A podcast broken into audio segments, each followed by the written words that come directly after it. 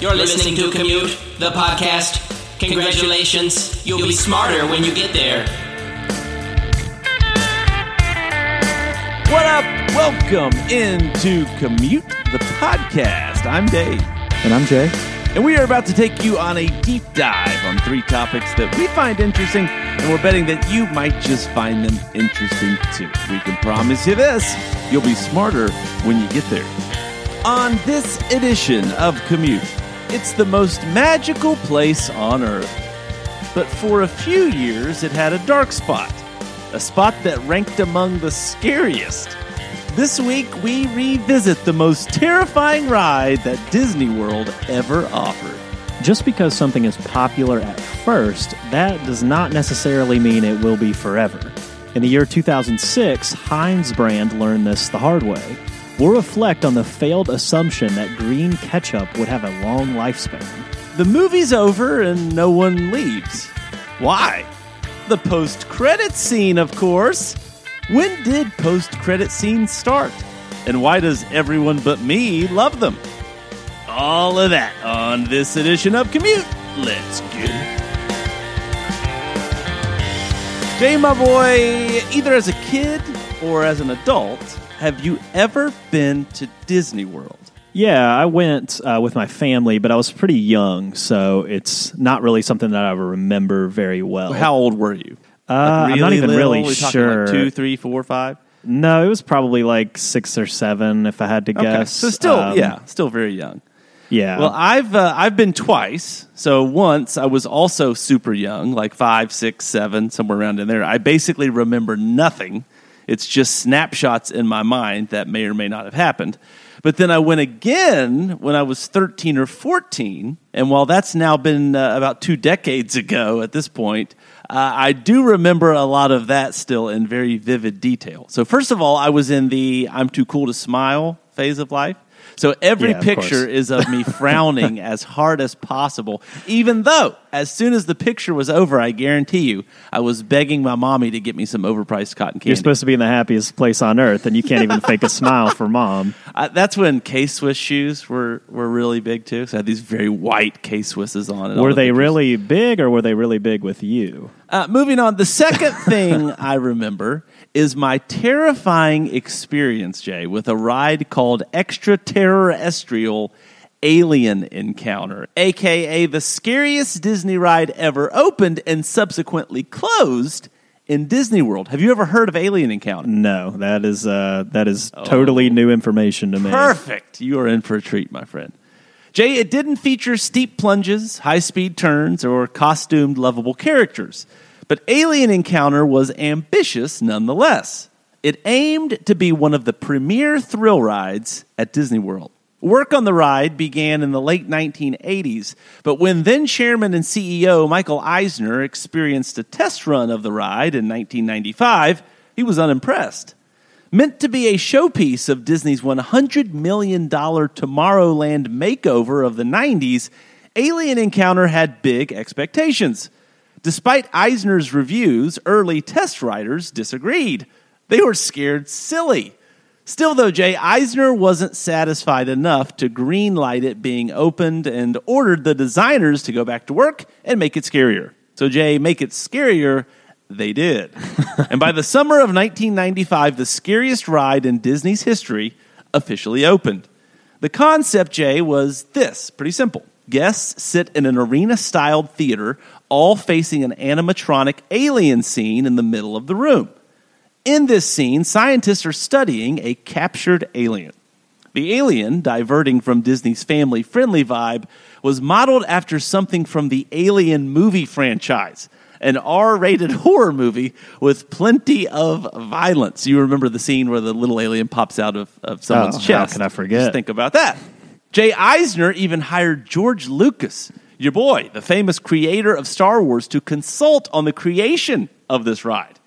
And when the ride opened, it did exactly what Eisner hoped it would terrified guests. As the show began, the alien, of course, would escape. The use of animatronics, complete darkness, like Jay, when the alien escaped, the whole theater went pitch black. You couldn't see a thing. and effects built into your seat, like water would splash in your face to make it seem like there was maybe blood hitting you in the face, and warm air would then would come out on your neck, make it seem like the alien was right behind you. All of this led to screams filling the theater for every showing without exception. Though no one was ever physically hurt during the ride, it did inflict plenty of emotional damage. Easily Disney's most divisive ride ever, guests either hated it and felt betrayed by Disney or immediately got back in line to ride it again. Despite its cult following, though, Jay, the ride closed just eight short years after it opened in 2003. It was then repurposed into a friendlier alien ride based on the popular Lilo and Stitch franchise. The new alien counter, though, failed to ever really resonate, limping along for the next handful of years before it would eventually close for good. So, Jay, even though it's now been closed for about 20 years, Alien Encounter still maintains a strong cult following for those lucky or unlucky enough to have experienced it. For me, and I, am really I'm not making this up, I left the ride with two things. One, a sore throat from screaming, and two, slightly wet pants from just the smallest amount of fear based pee. So you're telling me all that toughness that you just put on that that was all just a show. When you really got when the lights gone. went down, the the kid in you came out. The fear. Thankfully, I was wearing huge baggy black jean shorts, so you couldn't really tell. the huge shorts, the K Swiss shoes. I mean, uh, why don't you try to bring that back?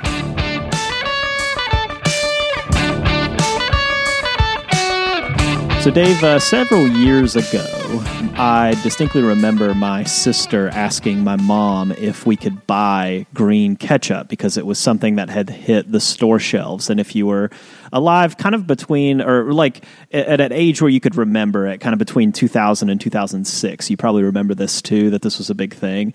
And I remember that it made me so angry that it was in our house because it looked so gross and like part of my sister kind of like liked that it grossed me out like that was part of the fun i guess you know? And uh, it just became like a big sticking point in our house. Now i already know the answer to this because i know that to this day you hate ketchup. You really hate m- all condiments basically. Uh, you're kind of a uh, give me the burger plain kind of guy but uh, did you ever have the multicolored ketchup in your household? First of all, I'm a grown man. Let me eat what I want to eat. So just leave give me, me the chicken tenders um, and uh, give me the give me the fries. So yeah, I'm the I'm the wrong person to ask about this because I hate ketchup. You're right. I've always hated ketchup. I can tell you the last time I had ketchup. Actually, it was 2006 at a Long John Silver's. so probably not the best representation of ketchup, but still, I'm telling you, my taste buds haven't changed. My son actually had some tonight with his dinner, and he, long story, but he had to sit on my lap while I was eating dinner tonight. I'm gagging the whole time. like I could barely breathe. That's a little dramatic. I'm trying not but... to. No, I'm serious. I'm trying not to throw up because it just smells so horrible. What is it about it? Is it like a texture thing? Like I don't know, man. I mean, I don't hate all sauces. I like barbecue sauce and stuff like that. I mean, it kind of looks the same. Okay, but but just, like but like mustard is a no. You know, like mayonnaise mustard, is a mustard. no. People that eat mustard should be arrested on sight. well, Dave, uh, we're going to go back to the year 2000 when the movie Shrek was hitting theaters, which is a film that weirdly somehow Shrek's come up multiple times. So I was going to say that, like, it weirdly kind of comes up a lot on our show, and I don't think it's because we like it. I think it's just because it was that impactful, like from a cultural standpoint. so I think it's important to point that out. But one company in particular took advantage and capitalized Heinz. So, Heinz, famous for their condiments, but particularly for ketchup, released a line of ketchup called Heinz Easy Squirt. This new style of ketchup came in a bottle with a rolling glue style spout, but it had one very distinct, very jarring difference from normal ketchup. It was dyed green. And at least initially, Dave, Heinz Easy Squirt took off to the moon. Over 10 million bottles of the stuff was sold in the first seven months, boosting overall Heinz sales by 5.4%. Advertising swept the nation's TVs, and curious kids and parents bought so much that Heinz was inspired to create even more colors like purple and blue. But therein lies the fork in the road, Dave. Green ketchup, well, it's linked to Shrek, sure, but also green ketchup, at least subconsciously, isn't that crazy. I mean, tomatoes can be red and green, but blue and purple, well, not quite as close marketing executives assumed naturally that if the people loved green ketchup, well, they'd have to love blue and purple too, right? Marketing research wasn't really conducted here. The brand was sort of just assuming that the success of one would mean the success of many and launched the new line of colors. But by 2006, the line of products was discontinued by Heinz. So what happened?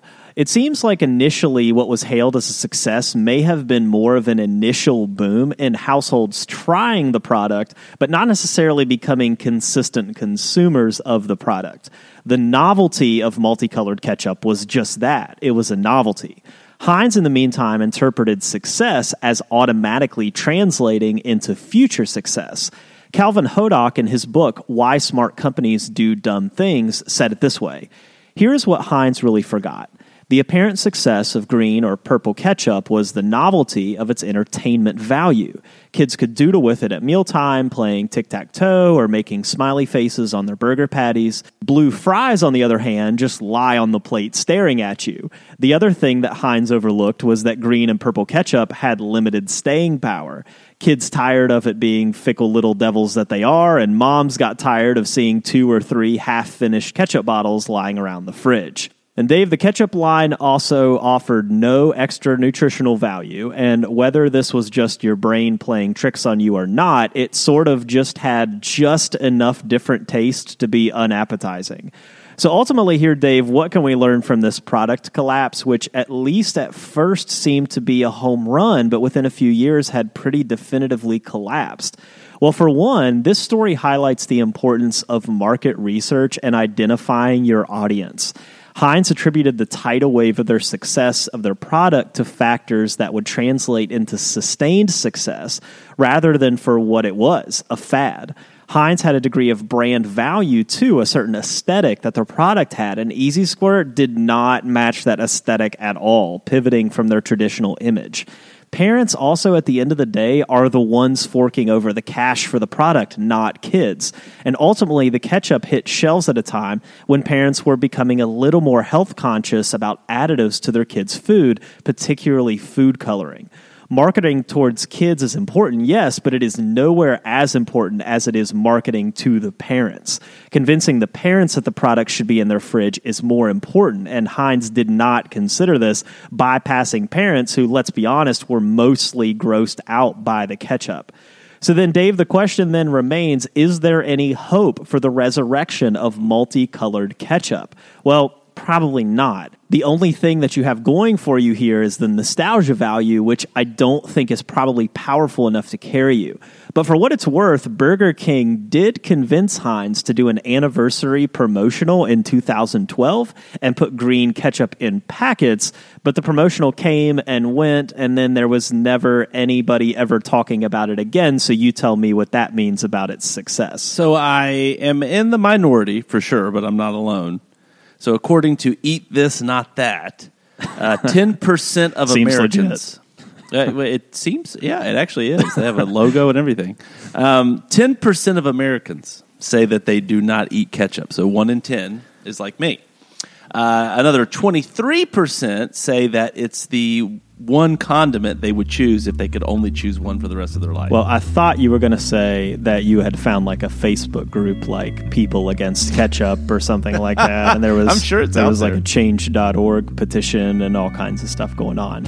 Stop it now! Stop it now! I would love to think about the image of your son eating ketchup on your lap, but it's like purple ketchup or something. It like makes it that much more gross.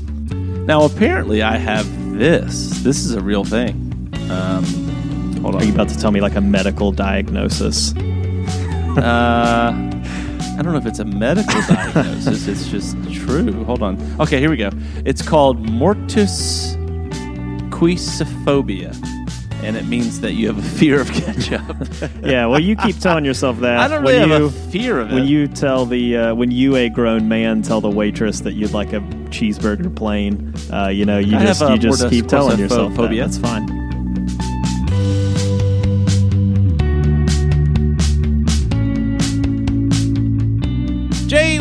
Occasionally controversial on this show, but in a harmless way, right? Like you've insulted people who like peeps, and I've insulted folks who, like yourself, believe in aliens. Well, the people who like peeps deserve it.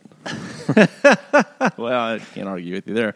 Uh, but a few weeks ago, you outed perhaps my most controversial trait on this show. Do you recall what that may be? Uh, that you leave during the post credit scenes of movies when they have post credit scenes. Bingo, baby.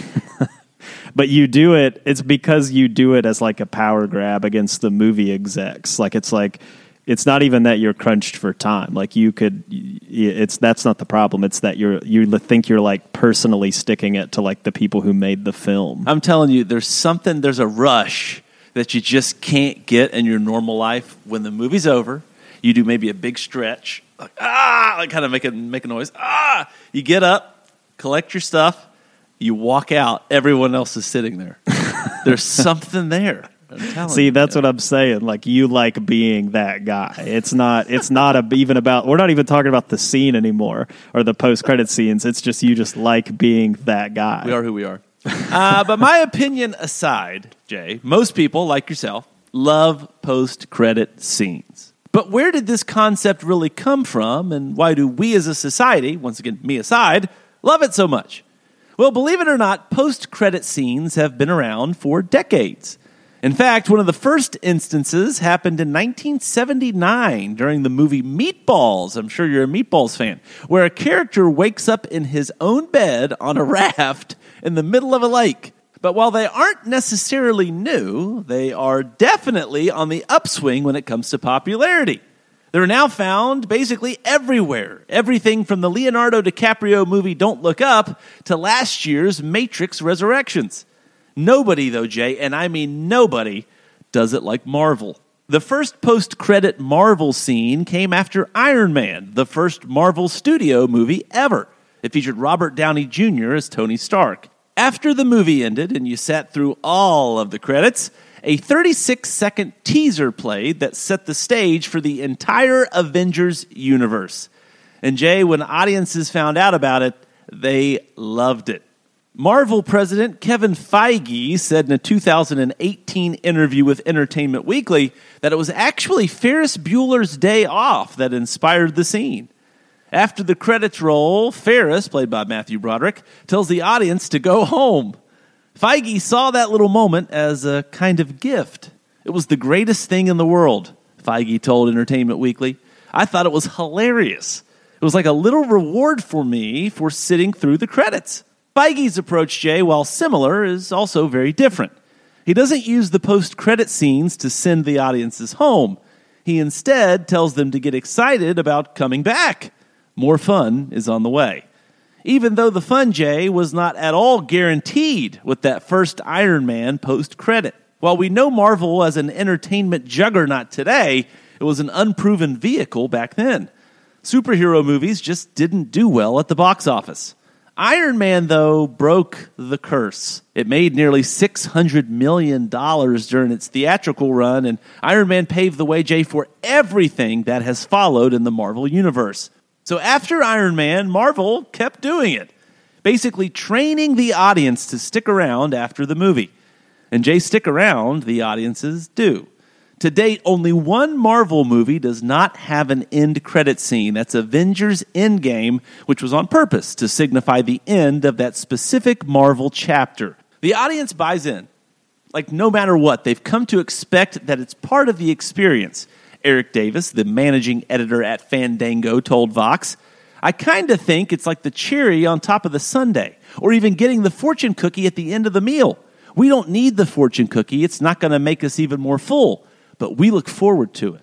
And Jay, with the commitment, Marvel has created something that prolongs the magic of the moment by incentivizing fans and raising hype for future projects.